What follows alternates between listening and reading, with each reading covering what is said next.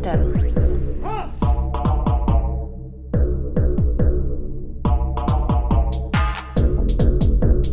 Berätta inte för mig om det svenska klassamhället. Jag har sett det. Jag har växt upp i det. Jag hatar det. Hej och eh, välkomna till eh, Nu är det podd igen. Poddsöndag. Det är poddsöndag. Det är alltså inte poddens namn utan poddens namn är som vanligt eh, kommentaren. Eh, vi sitter här söndag morgon med kaffekoppen och eh, småkakorna. Eh, det är jag, Tor, Eh, Andreas också på plats. och vi har även en gäst. Eh, Med oss är Per Lindblom. Ja, Hej! hallå hallå. Tack för att jag fick komma hit. Ja, nöjet är helt och hållet eh, på vår sida. Eh, Du sitter här med oss för att du har släppt en bok precis. En rejäl pjäs. Eh, ja, så är det. Eh, jag är här i stan då i Göteborg. Jag kom hit i, igår och eh, hade en presentation av den boken på Syndikalistiskt forum då i Victoriahuset. Och idag har jag blivit inbjuden hit då. Och boken i fråga är Svenska anarkister och syndikalister i spanska inbördeskriget. Korrespondenter och frivilliga 1936 till 1939. Naturligtvis på Federativs förlag. Det är mycket riktigt en rejäl bok. Det är det. Det är en sån bok som man är liksom, som ser stilig ut i ens bokhylla. Man ser smart ut om man har den. Eh, Så är det. Eh, Förutom eh, aktuell med den här boken, Per, vem är du? Ja, jag har väl... Nu har jag hållit på ganska länge och skrivit den här boken. Det är ett projekt som jag har haft på min fritid kan, jag, kan man säga. Bredvid, vid sidan av mitt vanliga jobb då. Som är på en högskola i Stockholm. Där jag jobbar med, med, med bokutgivning. Och vi har som ett litet förlag där. Så att jag gör en del böcker i mitt yrke också. Sådär. Men det här har varit ett sido eller spår som jag har kört på fritiden av ren entusiasm och intresse för för Spanien och för den här frihetliga rörelsen där. Och sen halkade jag in på, när jag upptäckte att det fanns en massa, eller flera svenskar som var bortglömda, okända och sådär. Och Som jag tyckte att de förtjänade att komma sig ihåg. Och att de hade varit med om ganska häftiga saker nere i Spanien. Så, så det blev liksom starten på ganska många års efterforskningar och arkivforskningar men också ganska många resor i Spanien när jag försökte söka upp de här av platserna som, jag, som har liksom varit eller som, som har präglat de här människorna då. Jag, jag har varit mycket i Barcelona, jag har varit mycket i Aragonien där de här slagfälten och de här gamla skyttegravarna och bunkrarna och allting finns kvar och där de här svenskarna flera av dem var med och deltog i striderna. Då. Jag har varit i Madrid och lite runt och sådär i allmänhet. Då. Så att nu nästan, det har, det har varit jävligt kul att hålla på med det men också ganska jobbigt. Så det är både skönt och inte skönt att vara klar med ett projekt som har tagit så lång tid som har varit arbetsamt men också väldigt kul att hålla på med. Och nu sitter jag här och, och, och liksom kan berätta hur det var och jag har fortfarande inte helt fått perspektiv på, vad, på hur det gick till när, när den här boken är, till sist blev äntligen klar. Sådär. Men det är än så länge väldigt roligt i alla fall. Och den blev ganska tjock, det drog iväg. Den är, nu är den 700 sidor den färdiga boken som kom från tryckeriet här i tidigt på höstas. Då. Känner du dig som en eh, så ordentlig författare när du får åka på bokturné och delta i radioprogram och sådana saker?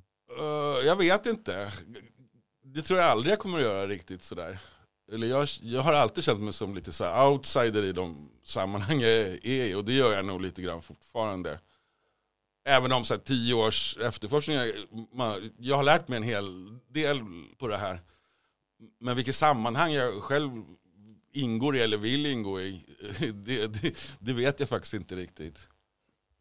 Bokens eh, format, alltså kapitlen är, är, är personer. Man får följa ett antal personer, ett antal svenskar som har varit i Spanien i någon roll. Var det svårt för dig att avgränsa det eller var det självklart från början vilka som skulle bli fokus för din bok?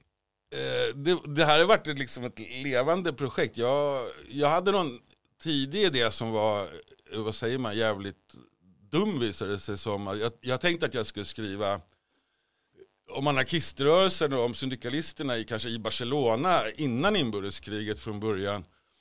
Och åkte dit med någon ganska naiv idé om att jag skulle kunna göra det på ett enkelt sätt.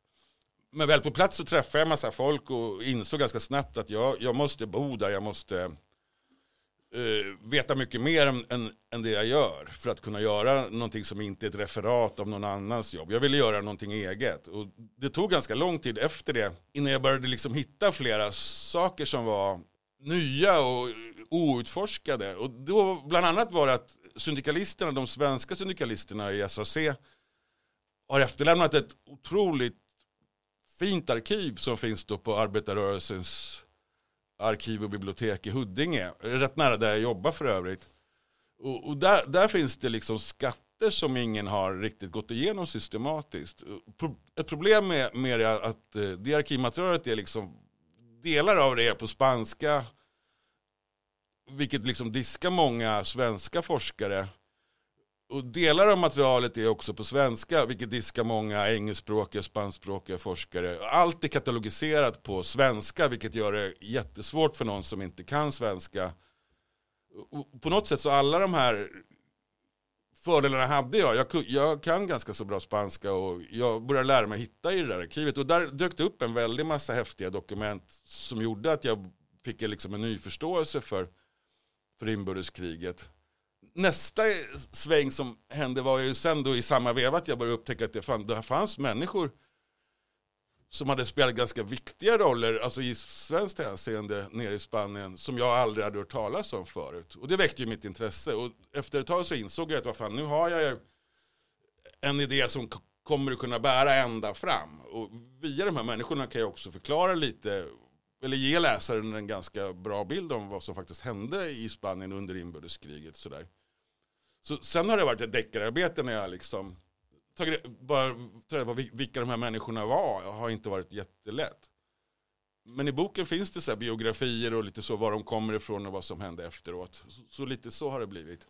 Det har du gjort med den äran ska jag säga, som är långt ifrån någon spanska inbördeskriget expert, men som ändå har läst mycket av och om svenska Spanienfrivilliga. Den här boken tecknar en röd tråd på ett väldigt fint sätt tycker jag. Och den är matig. Jag tänker eh, att vi, vi strax ska ge oss in på eh, personerna som den här boken eh, kretsar kring. Men jag vet att du Tor gärna skulle vilja prata lite först om den miljö i Sverige som producerar Spanienfrivilliga svenskar. Ja men precis, för det här är ju någonting som jag, för jag har också, ja men vi har säkert läst lite samma saker du och jag om typ, ja men ehm, eh, olika personer som åkte till Spanien och en del om Spanien och så. Så, att, så att jag känner att så här, det är många som har ändå ganska bra koll på själva, på själva kriget och typ lite så vad det handlar om och, och den republikanska sidan och fascismen och så liksom.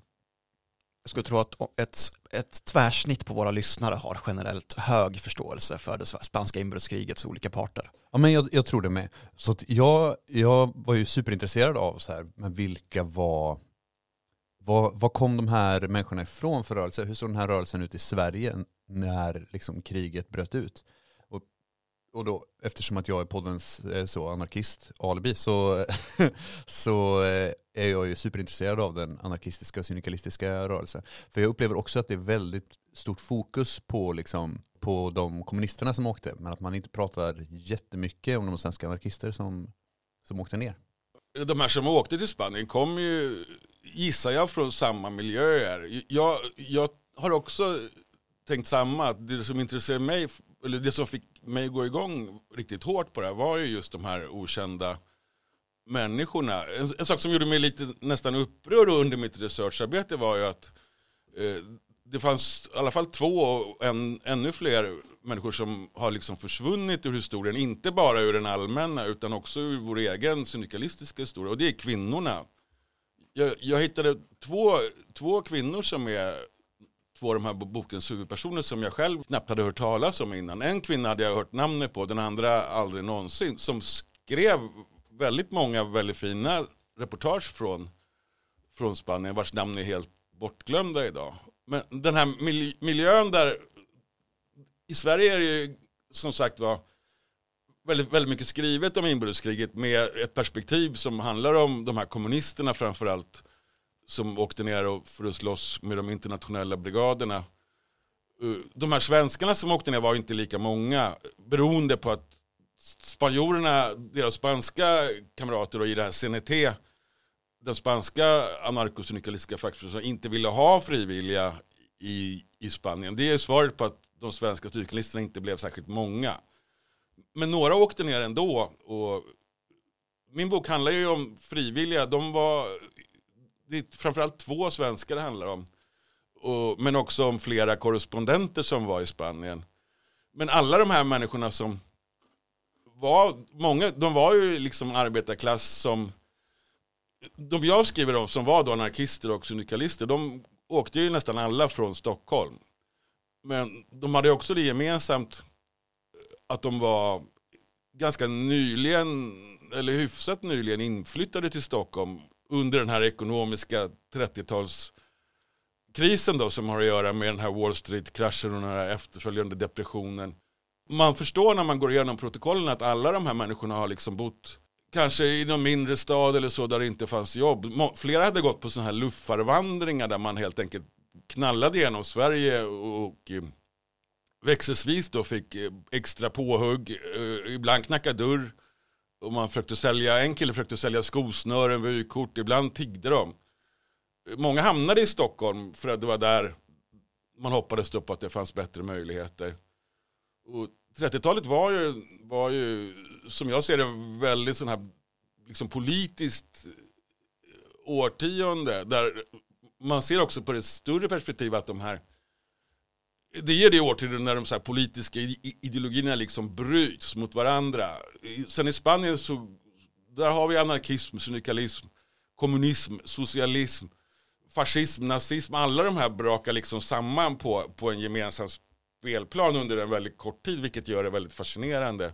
Men för att återgå till det, de här svenskarna som jag skriver om, de var nästan alla hyfsat nyligen inflyttade till Stockholm och hade börjat etablera sig där i olika yrken. Och många var, flera av dem, det är ju inte allmänt för arbetarklassen, men flera av de här som jag skriver om, det är sju huvudpersoner tror jag, var ju medlemmar i en liten fortsättning på den här ungsocialistiska rörelsen som i Stockholm då hade döpts om till Stockholms anarkistiska förening som var en renodlat anarkistisk lokalförening av den anarkistiska rörelsen kan man säga då, som var med och drev tidningen Brand och lite så.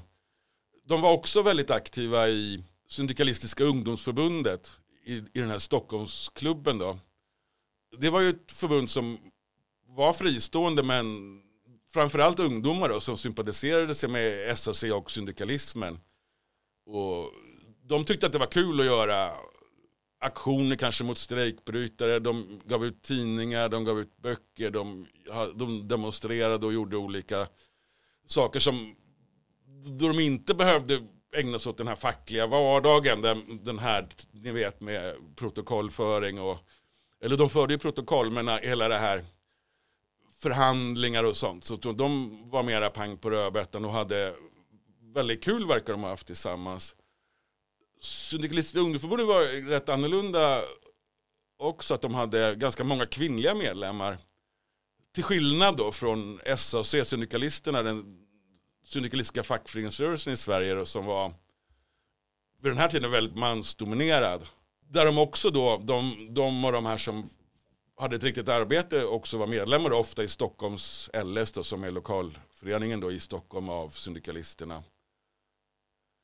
Så ungefär så, jag vet inte om det är ett bra svar på frågan. tycker det tecknar en jättefin bild av, av den tidens svenska anarkiströrelse. Jag har också varit på kurs och tidningsbiblioteket och på arbetarrörelsens arkiv och bibliotek för att titta i, i, i den tidens brand och sådana saker. Och som du säger, man får intrycket av en rörelse som har ganska kul också. Och att antimilitarismen får en ganska stor plats. Jag har ju, ett av mina favoritcitat är ju från en ung socialist. Från, men det är norr, längre norrut. Jag vet inte hur många av de här som kom från liksom Sundsvallstrakten. Men någon av de här ungsocialisterna i alla fall som har, ska ha sagt att eh, herrarna må ha kanoner men vi har yxor, knivar, tändstickor och dynamit. Tycker jag ändå är en, ett starkt, ett starkt citat. Är någonting mer om den tiden, Tor? Nej, jag känner också att det var så här.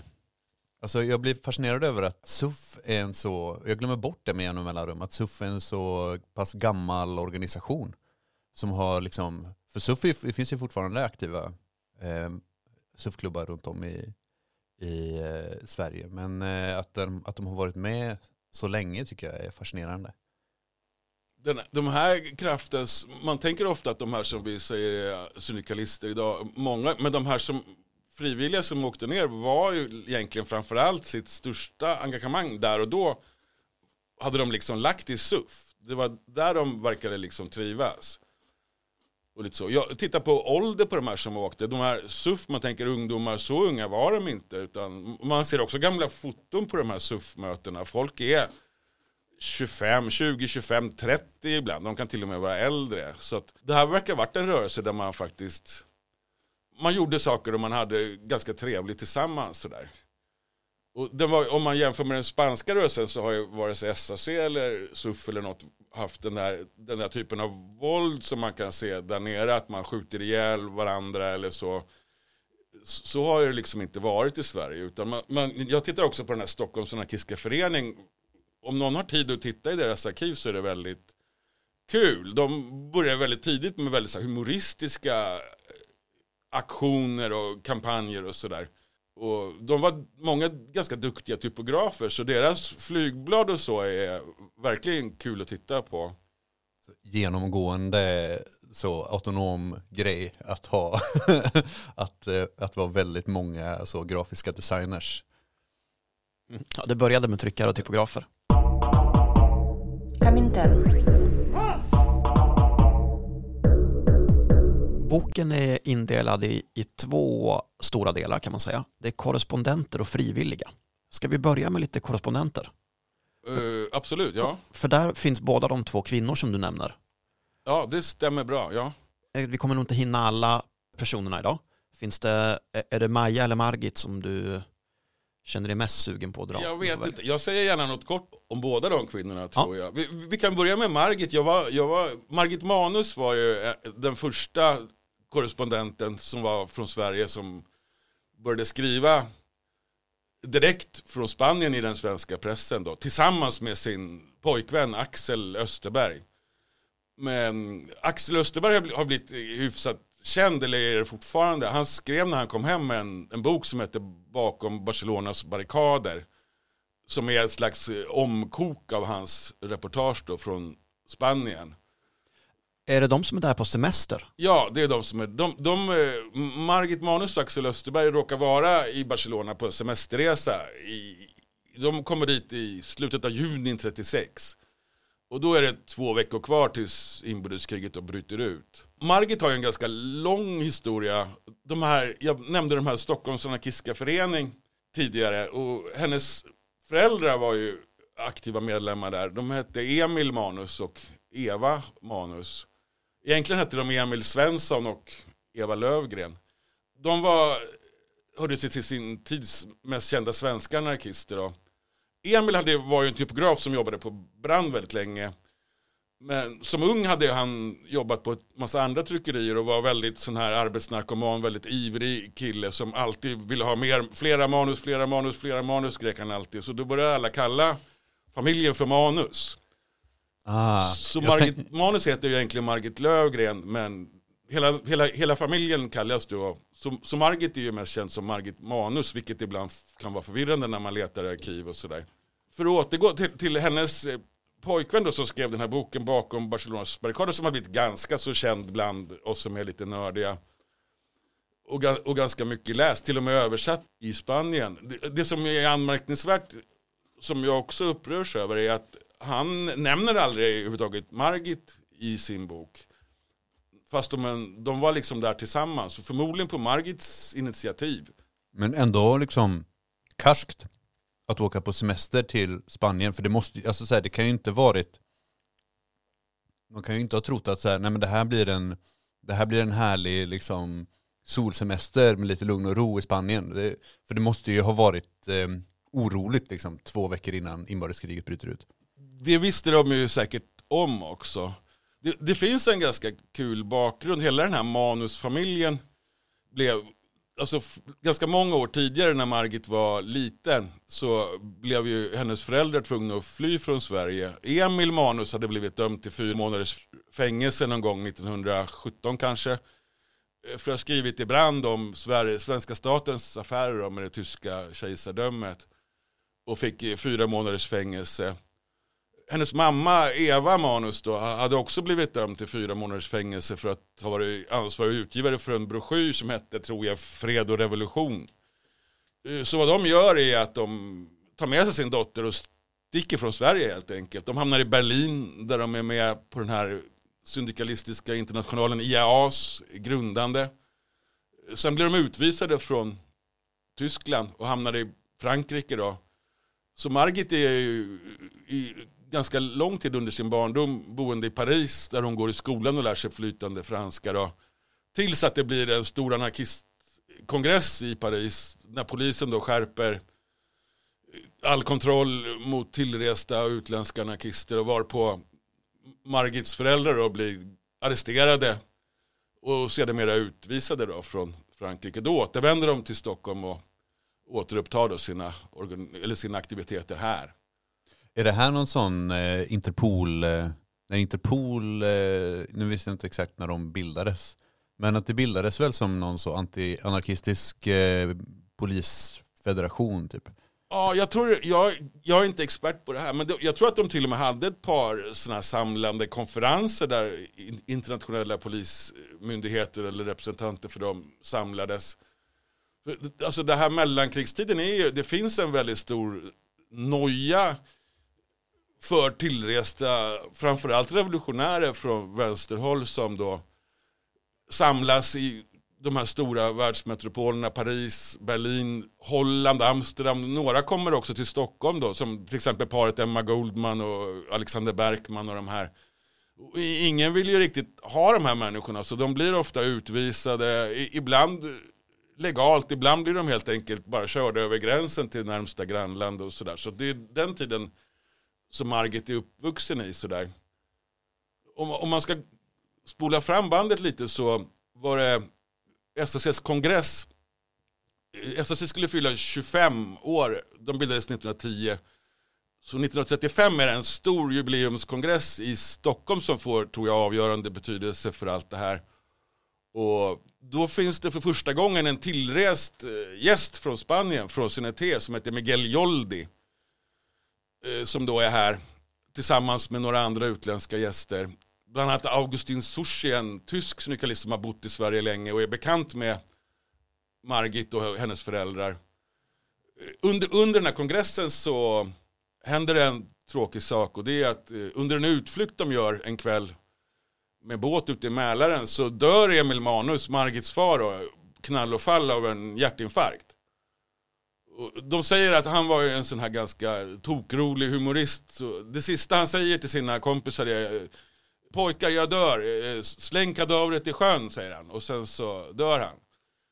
Och dagen efter återupptas kongressförhandlingarna då.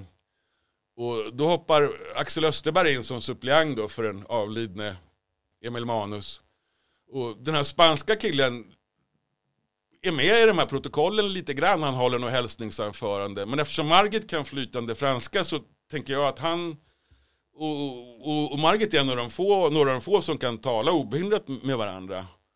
Och då tänker jag att eh, Miguel Joldi bjuder in Margit och hennes kille till Spanien. Jag, det, jag har inget belägg för det här, men jag tänker att han känner sympati för eh, den här dottern med sin avlidne far och säger kom ner till Spanien så ska jag, så, så, så ska jag visa er runt här. Margit är också van att resa. Hon har varit i Berlin, Paris, hon har, de har bott i Köpenhamn i, i, i landsflykt. Hon har också gjort en tidigare resa till Holland med en tidigare pojkvän när de har besökt en anarkistkonferens där nere. Så att jag tror att Margit drar med Axel och säger vi sticker ner till Spanien och så ska vi se vad som händer då. Och där återser de då Miguel Joldi som senare får en ganska framträdande roll inom CNT med den här Durutti-kolonnen framförallt. Och de hamnar som sagt då mitt uppe i striderna och blir de första faktiskt svenskarna om jag inte, om ingen hittar någon annan som då rapporterade direkt då i Arbetaren, Storm från, från Spanien. Och deras texter är jättefina att läsa, inte minst Margits. Så därför tycker jag det är tråkigt att deras namn då, inte minst Margit återigen, har, bl- har blivit bortglömda. Är det mycket så att de eh, som inte åkte ner för att strida liksom, har hamnat i skuggan av de som åkte som beväpnade? Liksom? Känner du det så? Jag vet, nej, jag vet, jag vet faktiskt inte. Jag har någon idé om att det fanns en slags här mättnad i, i, inom SAC efter inbördeskriget. Jag hörde, när jag som väldigt ung gick med i syndikalisterna, folk som inte gillade oss, som tyckte att ja, ja, de där de ska alltid snacka om Spanien och sådär. Så jag, jag tror att många äldre syndikalister fram säg 50-60-talet helt enkelt började undvika ämnet av det skälet att det blev lite så uttjatat. Sen har vi varit jättedåliga på att ta hand om våra egna liksom, kamraters minnen på det sättet. Men så, alltså självklart Nisse Lätt förlorade ett öga i Spanien och det den den här manliga typen av historiebeskrivning man blir av med ögat och det är pang pang och så kanske är mer enkel att framhäva än det är nog idag snarare jag kan känna att mi, mitt intresse har ju snarare legat hos korrespondenterna än hos de frivilliga. Sådär. Och SAC kommer att spela en ganska stor roll, eller hur? Eh, både ja och nej såklart. Men jo, det, alltså SAC har ju väldigt tidigt då, kontakter när inbördeskriget bryter ut. De har ju etablerade kontakter med CNT. Så att, men väldigt tidigt, ett par veckor in tror jag, så sker de första så här, korrespondensväxlingarna. Då. Och då handlar det ju framförallt om att eh, CNT och FAI, då, den spanska anarkistfederationen, som har gått i symbios lite med CNT under inbördeskriget, då, de kontaktar SAC och vill ha hjälp med vapen och pengar till vapen. Och har man inte vapen så vill de bara ha pengar för att köpa vapen helt enkelt. Så, och där började SAC direkt då, väldigt tidigt, gå in och göra stora insamlingar helt enkelt. SAC var inte den organisation som, som skänkte mest pengar till Spanien under inbördeskriget. Men om man ser, om man tänker LO och sossarna var ju oerhört mycket större egentligen än SAC som hade kanske 30 000 medlemmar. Men om man ser i proportion då till sitt medlemsantal så var SAC överlägset i, i, i det hänseendet. Det var en beundransvärd insats. Jag tror man skickade i dagens penningvärde kanske uppåt 12 miljoner då, till, till CNT. Och de pengarna var alltså ovillkorade. Idag vet jag inte om Säpo eller någon hade sagt någonting om det kanske. Men CNT var ju fria då att gå ut på den svarta marknaden och köpa vapen för pengarna. Medan de svenska eh, allmänna mer insamlingarna var ju då vikta för eh, alltså sjukvård, medicin och sådana saker. Fast när det egentligen var vapen som man behövde. Jag tänker, det finns en, jag köpte någon affisch på eh, Stadsarkivet här i stan för en massa år sedan med så någon eh, insamling för, eh, för Spanien. Och då var det ju ett tydligt fokus på eh, flyktingar och sjuka och barn. Liksom. Men som sagt, alltså, om man inte kan försvara sig så är det svårt och då kan man ha hur mycket sjukvård som helst. Liksom. Comintern. Ska vi säga någonting om den andra kvinnliga korrespondenten som du, du har Absolut. upptäckt? Jo, det, ja, det, det, det har varit roligt tycker jag att upptäcka de här två kvinnorna. Den här, det finns en annan kvinna då. Den andra kvinnan som vi, som vi säger, som, som heter Maja Funset. Som jäckade mig ganska länge. Jag, började, jag hittade i, i Arbetaren i Storm så dök det upp en kille som hette Fred Lesac. Ett tag senare så började någon kvinna som hette Maja Lesac skriva från Spanien. Och de här på något sätt verkade vara kopplade till Sverige. Jag hade ju trott Frankrike direkt bara på det här, eh, bara på efternamnet. Ja. Känns som väldigt mycket så fransk internationell revolutionär kompatibelt namn. Det var kanske nästan så det var men ändå inte riktigt. Jag, jag började rota ganska mycket i det här. Men fick liksom inte riktigt koll på. Jag såg också att det hade getts ut på Federativs en liten broschyr av en kille som hette Fred Lesac innan inbördeskriget.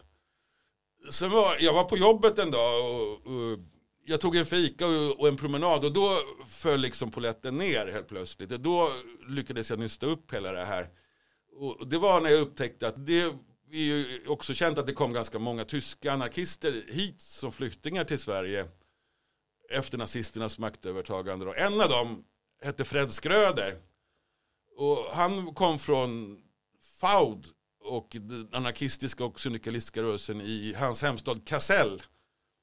Och när jag var ute och promenerade så tänkte jag, vad fan, aha, nu har jag det, Lesac och Kassel. Det är ju, Lesac är ju Kassel baklänges. Han har ett sånt här kodnamn. och då förstod jag, ja, den här Maja är ju Freds svenska flickvän helt enkelt. Så då kunde jag börja nysta i det här, vilka de var och lite så. Jag har fått jättegod hjälp av deras, som jag också med ganska stor möda lyckades lokalisera deras eh, barn. Och även barnbarn faktiskt. Så Ma Maja Lesak, hon är en, eller Maja Funset som hon egentligen hette, Anna Maria till och med, hon kallades Maja då, var också inflyttad från Norrland till Stockholm där, där hon på en dans hade träffat en ganska mystisk och spännande tysk man då, som visade sig vara en aktiv anarkist och som umgicks med andra tyska anarkister i Stockholm. Så Maja var ju inte politiskt medveten eller särskilt intresserad. Hon gillade modekläder och dans och sånt där. Och jobbade som hembiträde och sömmerska. Men hon drogs liksom in lite grann i det här Freds anarkistiska sammanhang. Det fanns flera, ett tiotal tyska anarkister och syndikalister som bodde i Stockholm och fick understöd av SAC. Deras relation fick en riktig knäck när spanska inbördeskriget bryter ut. Då. Så, för då sticker Fred ner till Spanien. Han är tvungen att vara med där nere kände han. Och då tänker Maja att nej, den här relationen får, får vi nog släppa nu. En tid senare så Fred har fått jobb hos den här hemliga säkerhetspolisen som sköts av CNT. De har en egen polis, eller en säkerhetspolis som är ute och jagar nazister i sådana här sabotörer och, sp och spioner som kan finnas kvar i Barcelona. Så det är Freds jobb. Han bor i en kåk med några andra anarkister också. Och han skriver då till Maja, nu har jag fått jobb och bostad här, kan inte du komma ner?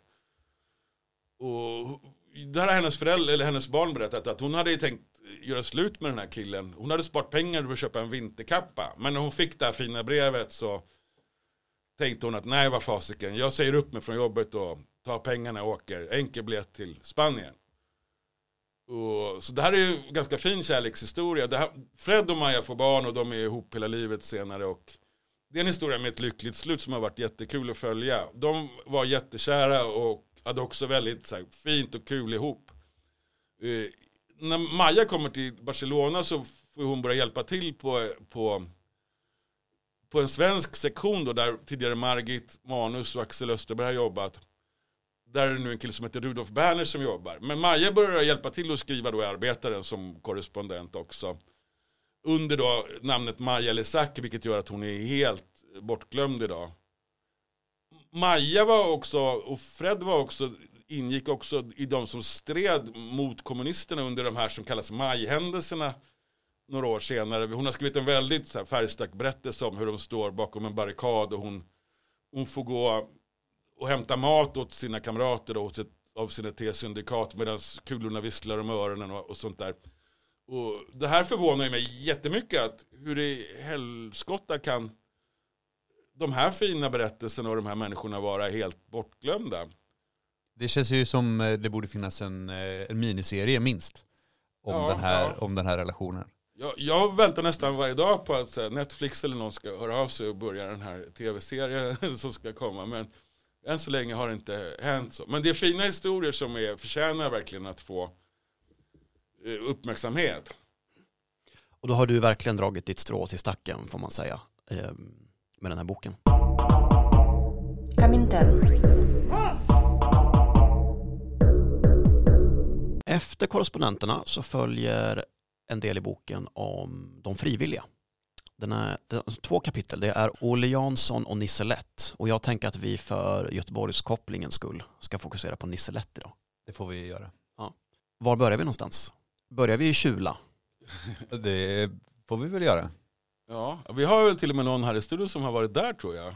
Ja, jag har varit och kikat på huset. eh, Du är en sån, eh, en sån eh, revolutionär turist. Vi åkte ju till, eh, nu ska jag inte säga att jag inte är det på något sätt, men, eh, men eh, vi hade ju en, eh, en resa i Norrland förra sommaren när vi åkte och tittade på en massa sådana eh, gamla revolutionära, Monument och stenar och baracker och sånt. ja, Ja, ja, det är sånt som man får leva med om man ska ha en vänskaps eller kärleksrelation med mig. Ja, men det stämmer. Jag har varit och tittat på huset och gården där Nisse Lätt föddes i Kjula. Det är inte jättemycket att se. Är det inte? Men hur kommer Nisse Lätt i kontakt med syndikalismen? Jag har försökt titta lite på, det, det finns ju, han har ju skrivit själv ett par, något häfte va, om eh, Spanien som, som milisman och kollektivboende. Det framgår ju lite grann om hans bakgrund. Sen kommer ju den här boken som är väl spridd, framförallt här i Göteborg, som är hans, vad heter den, en svensk anarkist berättar tror jag va? mm, precis som eh, Johnny Jonny Lindholm, Micke Grebelius och några andra och sammanställde efter Nisses död tydligen. Av en, ganska många dokument som fanns efterlämnande. Och, och där framgår det då lite grann om hans bakgrund då. Jag har tittat, jag har varit ganska noga med att försöka hitta, den, den där, det som finns är ganska rörigt, man får ingen så här kronologi i det riktigt. Jag har ju koncentrerat mig på hans tid i Spanien, alltså när var han där? Och var var han? Vad gjorde han? Och I vilken tidsordning så? Som inte framgår i hans böcker. Så det har jag försökt bena ut och tror jag har lyckats ganska väl med.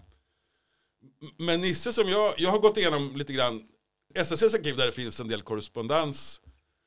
Där det framkommer en del nya uppgifter. Nisse var också övervakad ganska hårt under kriget av dåvarande, eller nuvarande, dåvarande Säpo, Säkerhetspolisen. Så att där finns det en ganska spännande mapp på vad Nisse höll på med. Han, när, under förhören berättar han då och fick visa papper, dokument som också visar var han befann sig, var, vilka adresser han bodde på och sådär. Men, men som jag uppfattade det så Nisse var från den här gården då som du besökte i Kjula och rymde tror jag hemifrån i ganska tidiga år och gick ut på sjön och seglade på olika hamnar i Sverige och utlandet då. Det känns ju som en sån klassisk eh, väg in i olika revolutionära organisationer eller tankevärldar och strömningar och så. Han har ganska lätt romantiskt skimmer över det. Jag, jag tror att hans, jag har också fått intrycket av, eller kanske läst det någonstans, att hans farsa blev så besviken. Jag tror han hade tänkt sig att satsa på den unge Nisse då, att han skulle ta över gården eller någonting. Men han drog ju istället ut på sjön. Så jag, jag, tror inte, eller, jag tror inte att de hade så mycket kontakt efter det.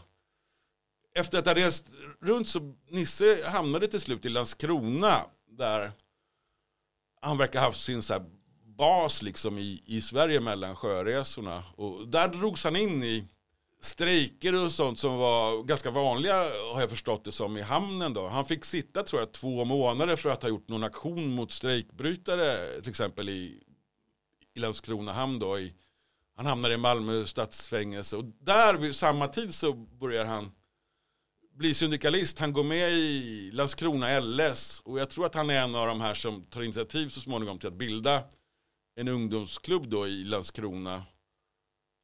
Så när, när Nisse, det här ljuger han lite om i sina egna skrifter, men när Nisse, när inbördeskriget börjar så, så är han ute till, eller då är, då är han i Landskrona. Han säger själv att han är till sjöss så han inte kunde åka direkt. Det stämmer inte. Nisse var i Landskrona och hade just skrivit på för en lång sjöresa som skulle gå till USA med någon lasta pappersmassa eller vad det var tror jag.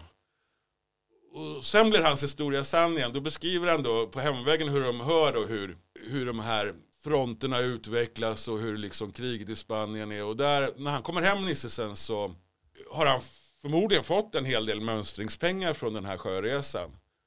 Så då eh, kontaktar han då SAC i Stockholm och frågar fan kan inte jag få åka till Spanien? För att jag vet inte om vi har nämnt det, men CNT i Spanien vill ju inte ha några folk där nere. Så SAC har ju avrått alla från att åka egentligen. Just det, för de säger att ehm, händer har vi, vi saknar vapen och pengar. Exakt så är det. Så SAC koncentrerar sig på det, men de kan också göra undantag. Det finns en outtalad eh, önskan från CNT också. Det är att man är rädd för att kommunister ska ta sig in i Spanien. De ser man som hot mot den här pågående revolutionen som pågår där. Så det är ett annat skäl till att de inte vill ha folk egentligen. De här som kommer har ju heller, de kommer ju tomhänta, de har inga vapen med sig, de har ingenting. Man måste träna dem, man måste beväpna dem men också försörja dem. Men CNT däremot visar sig ganska snart ha, man kan göra undantag.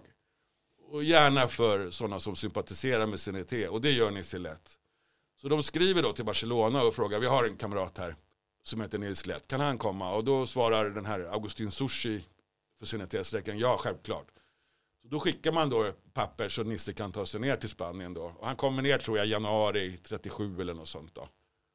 Måste ändå vara lite risky att resa med ett, ett faktiskt papper om att så här, jag är aktiv anarkist eller syndikalist. Jag ska åka ner och delta i kriget för den här fraktionens räkning.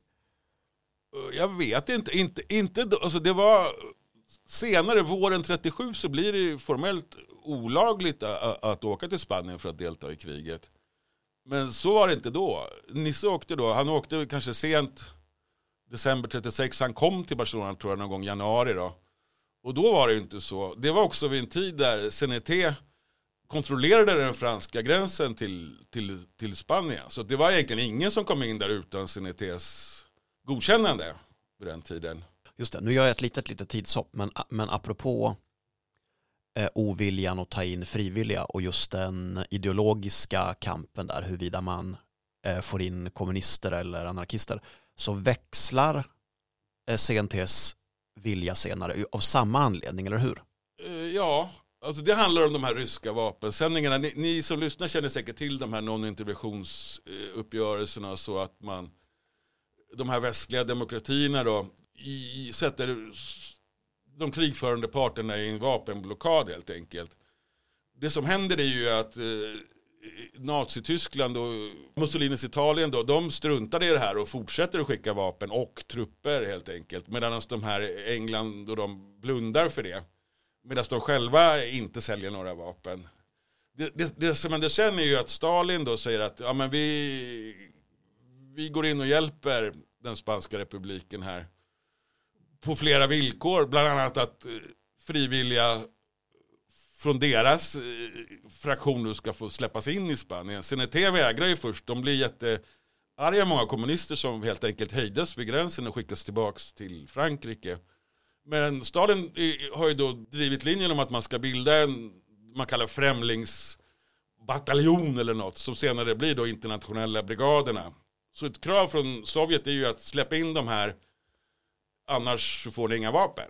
Och då börjar det komma folk också, ungefär samtidigt som Nisse börjar de här första huvudsakligen kommunisterna dyka upp nere i Spanien. De kommer från Frankrike och Tyskland och sådär. Men det är också, för det här beskrivs ju väldigt fint i eh, boken Farsan, Spanien, kriget och jag. Om de svenska kommunisterna som åker ner. Eh, men det måste vara alltså vi, efter, eh, efter 37 som de dyker upp också. Alltså de här, det är väl era namn, eh, Komintern här som är med liksom bildar internationella brigaderna någon gång på, eh, jag minns inte exakt datum, men, men säg att de bildas sent i september 36. Och då har ju kriget pågått i nästan tre månader redan. Och de som är med där från början är ju sådana, eh, den kategori av liksom utlänningar som var, redan befann sig i Spanien då. Och de var inte jättemånga. Så att de här första brigaderna, jag tror att det är nummer 11 och 12, består av liksom framförallt tyska, italienska och en del franska kommunister som råkar vara i Spanien. De här vad heter, tyskarna och italienarna var ju där som flyktingar, de hade ju varit tvungna att lämna. Och en del fransmän var där för att det var nära och kanske bra klimat eller någonting sånt då. Och det är först sen som man aktivt då börjar liksom värva folk som, som, som kommer ner. Men den första vågen av svenska och andra utländska frivilliga som åker ner för att vara med i internationella brigaderna, det är ju, den, kommer ungefär vid årsskiftet 36-37. Sen blir det olagligt förklarat lite grann, men det där verkar vara lite si och så. Man blir, som svensk så får man liksom inget straff. Så att jag, jag tror det kommer en ny våg sen lite senare, någon gång våren 38. Och de blir väl kanske 500 eller något sam- De är ju inte där samtidigt men ungefär 500 svenskar i de här internationella brigaderna är ju där sammanlagt. Medan då eh, CNT gör ju ett ganska sent försök att få igång en motsvarighet till internationella brigaden. Men då är det liksom för sent redan. De, de har redan tackat nej till många människor som, har- som har velat komma ner. Och många av de som verkligen ville ner har redan varit där. Till och med några har, har redan åkt hem igen. Så att den, den insatsen blir det liksom inte så mycket av sådär. Men eh, Nisse kommer ner och, och han tillhör inte de Moskva-trogna utan han är Nej. anarkist och kopplad till SAC och i Spanien CNT och hamnar i Durruti-kolonnen. Ja, så är det. Då, Nisse kommer ner i ett senare skede, eller han kommer ju ner då, vad sa vi, januari 37 och kontaktar då sina kamrater då i, på det som kallas CNT Fajhuset i, i Barcelona där alla de här svenskarna, korrespondenterna jobbar där och en, en massa andra. Och, och anmäler sig då till det som från början hette Durruti-kolonnen då, som var ledd av den här legendariska mytomspunna Buenaventura Durruti som då hade stupat under slaget om Madrid precis. Och när Nisse kommer ner så är det ganska rörigt allting för de det har liksom brutits det revolutionära samhället mot centralregeringen har fått lite backning av Stalin framförallt med de här vapensändningarna och det. Så de har liksom börjat återta lite av sin tidigare makt, pondus, inflytande som de tidigare hade tappat. Sådär. Så att det, den republikanska armén håller på att liksom formeras. Vilket innebär att då de här miliskolonnerna som finns, som har gått från Barcelona mot Aragonien, de har börjat militariseras. Och det blir en ganska stor kris bland anarkisternas miliskolonner. De är egentligen majoriteten i den här folkarmén. Men de vill inte ha några befäl eller de vill inte ha olika löner, de vill inte ha hälsningsplikt. De tycker att vi har redan en bra disciplin här. Det vi behöver är liksom vapen. De hade inte fått så mycket av Stalins vapensändningar. Så att de sa, många fransmän framförallt hade då börjat lämna. Vilket gör att det blir en slags här stiltje på fronten. Och den här befälhavaren då, Drutti, hade ju då omkommit ett par månader tidigare. Och Drutti-kolonnen hade döpts om till Drutti-divisionen, senare 26 divisionen då under militariseringen. Så när Nisse kommer till Aragonien då, där man ligger utanför Zaragoza, så är det liksom lite stiltje vid fronten. De är med och gör lite så här patrulluppdrag och lite sånt. Och där blev han ju också stridskamrat med den här Olle Jansson som var den första som åkte ner. Och några av de här tyska frivilliga som var, hade varit flyktingar i Sverige. Då. Så han hade några kompisar där Nisse när han kom tror jag. Men de hamnar ju då i, i, i, några små byar där de har sina baser. Då, och så ligger fascisterna eller nationalisterna då en bit bort. Och, så de för någon slags skyttegravskrig i början. Men inga större så offensiva operationer. De är med på några försök att inta byar och sådär. Och där i krokarna har du varit. Ja, jo, det, har ju, det har ju varit de så här roliga delarna i det här eh, projektet. att Bortsett från den här arkivforskningen som jag har gjort där man sitter i något mörkt rum och liksom sliter byxbak så har de här, jag har gjort ganska många resor med olika konstellationer av spanska och svenska vänner och runt. Så jag, jag, vi, vi har varit och tittat på alla de här platserna där Nisse och hans kamrater då var. De här baserna i Pina de Ebro är en by där de låg ganska länge. Och vi har också hittat en del, eller försökt hitta en del av de här bunkrarna. Och, uh, uh, det finns en hel del rester kvar liksom ute i landskapet sådär. Ett tag senare så gör de ju ett försök att inta en höjd som tidigare har förlorats då till, till fiendesidan. Där, där, där, där den här republikanska armén har utlovat förstärkningar, flygunderstöd som aldrig kommer. Så Nisse och hans kamrater får liksom inta en höjd där det finns ett, en litet eremitage, en liten kyrka som heter Santa Kitteria. Och vi har varit där, det, var, det är en jäkligt hög höjd som ligger på en slags ås. Och när, när Nisse och hans kompisar lyckades ta sig upp där så anfölls de då av ett okänt antal, 12 kanske, tyska jakt och bombplan då blev tvungna att lämna den här höjden och fly mer eller mindre i panik då när deras flygplan, så kulsprutor då utan att hindras av någon då fritt får anfalla Nisse och hans kamrater då. Det är där Nisse blir av med sitt öga på den här höjden. Det är en ganska spöklik, lite läskig plats att vara på om man vet vad som hände där. Så det, några av de platserna har, jag- har, jag, har jag besökt också. Man, man lär sig, man fattar en hel del om hur det går till genom att besöka en plats. Det har varit en av de viktigaste grejerna känner jag, men också de roligaste av det jag har hållit på med. Så det, Mycket fotografier också i, i boken från dina besök på de här platserna. Comintern. Eh, ska vi prata om, eh, är det fler personer som vi vill, vi vill nämna eller ska vi liksom Um... Jag vill nämna den som kanske är bokens liksom stora hjälte också innan, innan vi lämnar själva bokdelen. Så vill jag gärna nämna Rudolf Berner som, är, som har inte mindre än två kapitel i, i den här boken. Då. Eh, Rudolf Berner var var ju också en kille som hade flyttat till Stockholm och blev med i alla de här Stockholms anarkistiska förening, ungdomsförbundet, SAC och så.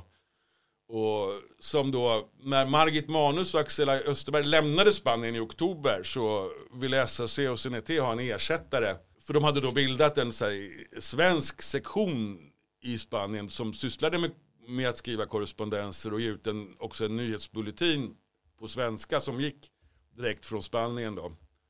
De gjorde också radio åt CNT som gick på kortvåg från Barcelona till, till eh, Sverige. Men i oktober 36 då, så får Rudolf Berner uppdrag att överta den här svenska sektionen då efter Margit Manus och Axel Österberg. Och jag ska inte nämna egentligen så mycket om honom utan det var, jag började lite senare researchen med Rudolf Berner. Jag tänkte jag lämnar honom till senare. Det är tack vare honom lite grann som boken har blivit så jäkla tjock. För då insåg jag inte att hur mycket han hade skrivit. Rudolf Berner var arbetsnarkoman. Jag tror han skrev nästan ett reportage varannan dag. Han översatte en hel del spanska texter till svenska. Han gjorde radio och han, jag vet inte vad han egentligen, när han, han egentligen vilade. Men eh, Ru, Rudolf har också hållit det här, nu kallar jag honom Rudolf, vi kände ju aldrig varandra, men, men Rudolf Berner har ju också hållit min entusiasm liksom igång hela tiden. För hans texter är så ja, jäkla kul helt enkelt. Rudolf tror jag idag hade nog fått eh, ganska många sådana här bokstavskombinationsdiagnoser. För han är alltid taggad liksom på topp. Han är arg, han är ledsen, han grinar, han skrattar, han är kär, han är, ja. Och han, Rudolf Berner älskade att vara i Spanien. Han är, ger alltid, det blir lite överentusiastiskt ibland. Men det är på det hela sammantaget väldigt kul att läsa. Han, skrev, han är den svenska korrespondent som skrev överlägset flest texter från inbördeskriget av alla. Det finns ingen som är i närheten av honom. Och kanske inte någon annan utländsk korrespondent heller. Därför har också har jag blivit lite ledsen på att hans namn idag också är i stort sett bortglömt. Jag vill att så här, Rudolf, min dröm är att så här, Rudolf Berner ska få en staty eller en gata uppkallad efter sig i Madrid eller i Barcelona. För hans insats har imponerat oerhört på mig. Berner gjorde, han kom ner i oktober och stannade i Spanien ganska länge. Från Spanien fick han ett uppdrag av den här internationalen som fanns att åka till Tyskland och infiltrera sig in där för att se vad som fanns kvar av den här tyska anarkistiska motståndsrörelsen. Varpå han då återvänder via Sverige och Polen till, till Spanien där han, här, där han är en ganska lång period till. Eh, efter det åker han hem till Sverige för att återigen då återvända till Spanien tror jag i april 38 där han stannar i stort sett fram till krigsslutet då. Och då har Berner lärt sig bra svensk, eller bra spanska. Han har lärt sig hur man tar sig fram liksom i Spanien. Och då tar han liksom med framförallt arbetarens läsare på en så här jätterundtur i den här spanska republiken då som då håller på att gå under helt enkelt. Det blir uppenbart att kriget håller på att förloras. Han, Berner beskriver alla bombanfall de råkar ut för i städerna. Han besöker det som finns kvar då av 26 divisionen.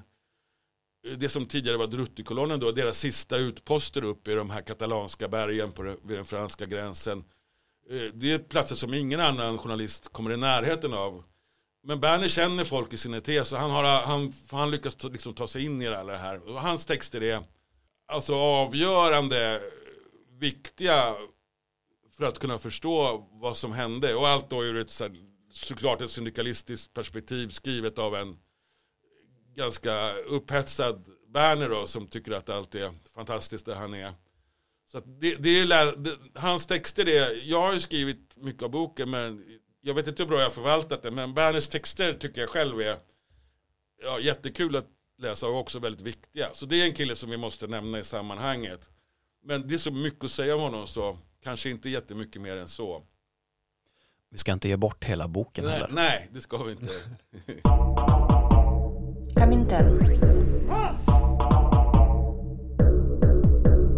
Avslutningsvis då kanske, Ja, ska vi säga någonting om vad som hände sen? precis. För det här är också någonting som jag tycker är, är jätteintressant. Att så här, revolutionen förloras, fascisterna tar makten i Spanien, det är liksom allmänbildning. Och sen så efter kriget så tänker, eh, så tänker man ju att så här, ja, men nu är det ju nu är det så fascistjakt i Europa liksom. Italien har fall, eller fascistiska Italien har fallit, Nazityskland är förintat. Men Franco får sitta kvar som diktator i, i Spanien av liksom de allierade västmakterna. Och där hände det ju jättemycket efteråt liksom.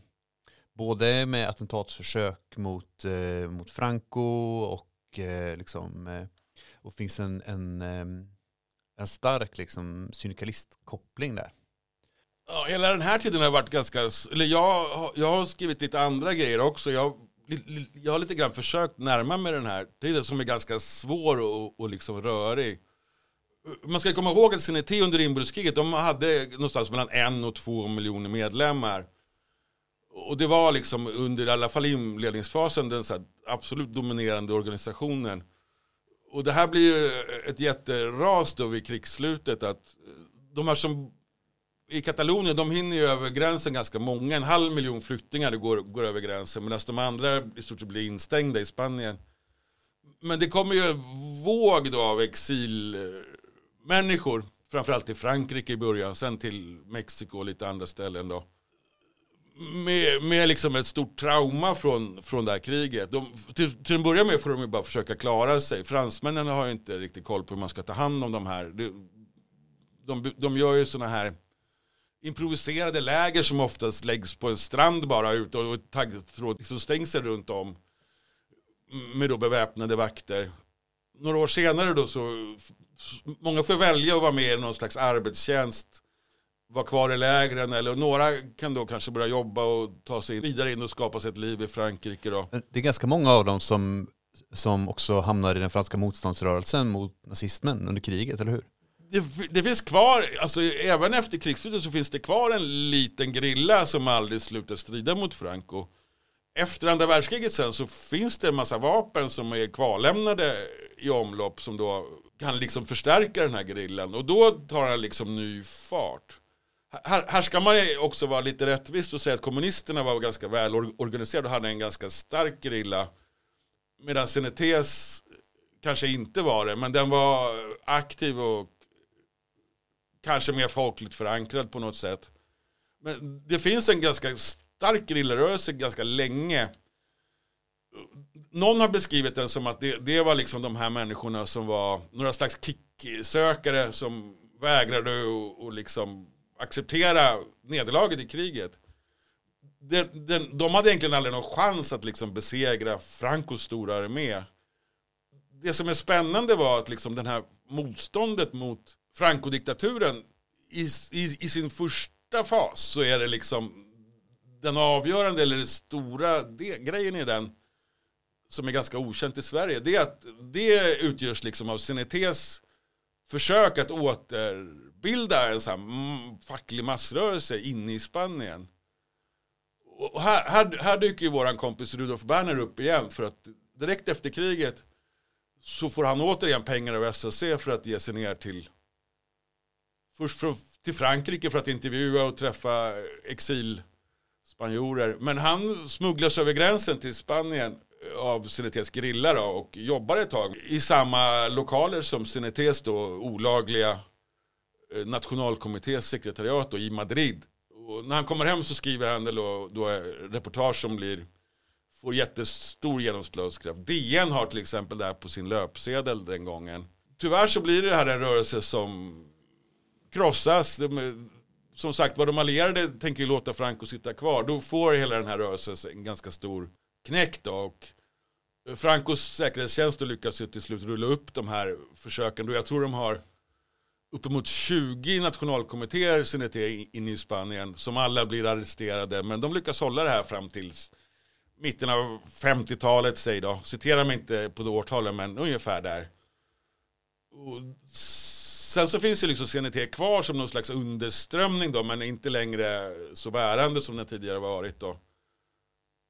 Det motstånd som sen sker mot Franco tar sig andra uttryck till en början med genom alltså, progressiva demokratiska krafter som verkar i, på ett lågmält vis inom sig kyrkan, kvartersorganisationer och, och, och, och sånt och som äter sig in lite grann. Och lite så. Det är först senare den tar sig så här våldsamma uttryck igen då i väpnad kamp från kanske ETA, från andra. Känt med eh, Spaniens första astronaut när, eh, när eh, ETA spränger eh, Carrero Blanco eh, som skulle vara då Francos efterträdare, var tänkt att vara Francos efterträdare. Nu minns jag inte vilket år det attentatet var men det är en, det är en fascinerande historia om man vill gräva lite i den. Ehm, betyder det här eh, slutet på ditt eh, ideella forskningsprojekt eh, Per? Eller kommer det fortsätta i någon mån tror du? Ja. Kan du sluta? Jag vet faktiskt. Det finns en hel del sidospår. Jag, jag har en, så här, en del som jag inte kallar en del utan jag bara nämner en på förlagets sidor en avslutning. Och där beskriver jag lite vad som hände sen med de här människorna. Och jag har hamnat in lite i den här svenska, kanske framförallt så här Stockholms, vad heter, som man kallar spionvärld då, lite grann. Och flera av de här människorna fortsatte ju sitt engagemang liksom mot eh, fascismen, mot nazismen. Och det, det finns flera spår som är rätt spännande som kanske vore kul att följa upp. Men det finns en del sabotage, det finns en tidigare okänd kille som har blivit uthängd på, som jag har visat här, ett helt felaktigt sätt som eh, nazistspion som istället var dubbelagent för den svenska säkerhetspolisen och lite sådana saker. Ja, det, det finns grejer att fortsätta att rota i.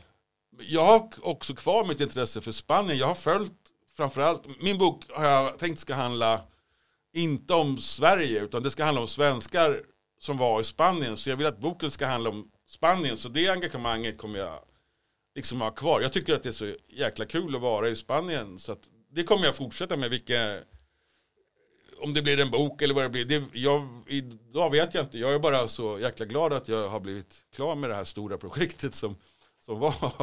Ja. Får se om det börjar klia i skribentfingrarna igen om eh, någon månad eller två när det här, när det här har lagt sig lite. Jag knatade in på forum i onsdags och plockade upp den här för 250 spänn. Och det var det väl värt skulle jag säga. Det här, man behöver absolut inte vara, vilket kanske är en association man får när man pratar spanska inbördeskriget, någon slags militärnörd. Det behöver man inte vara, utan det här är svenska kamrater och människors skildringar av en extraordinär situation. Jag rekommenderar den starkt. Ska vi lämna det där eller? Ja, men jag tror det. Om du inte har några avslutande ord som du vill tillägga.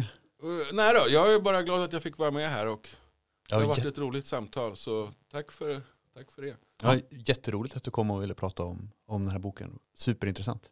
Tack själv. Eh, om man vill eh, höra av sig till oss, då kan man mejla oss. Det kan man göra på kominternpodd.gmail.com. Precis. Eller så kan man skriva till oss på Instagram kanske. Det kan man absolut göra. Eh, där heter vi Kominternpodd. Just det. Eh, Det här är en gratis eh, podd. Men vi sitter i en ganska flådig studio, eller vad säger du Per? Absolut. Helt okej utrustad. Det kan vi göra därför att vi har en Patreon också. Jajamän. Signar man upp därför från 25 spänn i månaden så får man ännu mer podd. Precis, då får man mer av eh, panelens eh, gagg och historia. Okej, på återhörande Tor.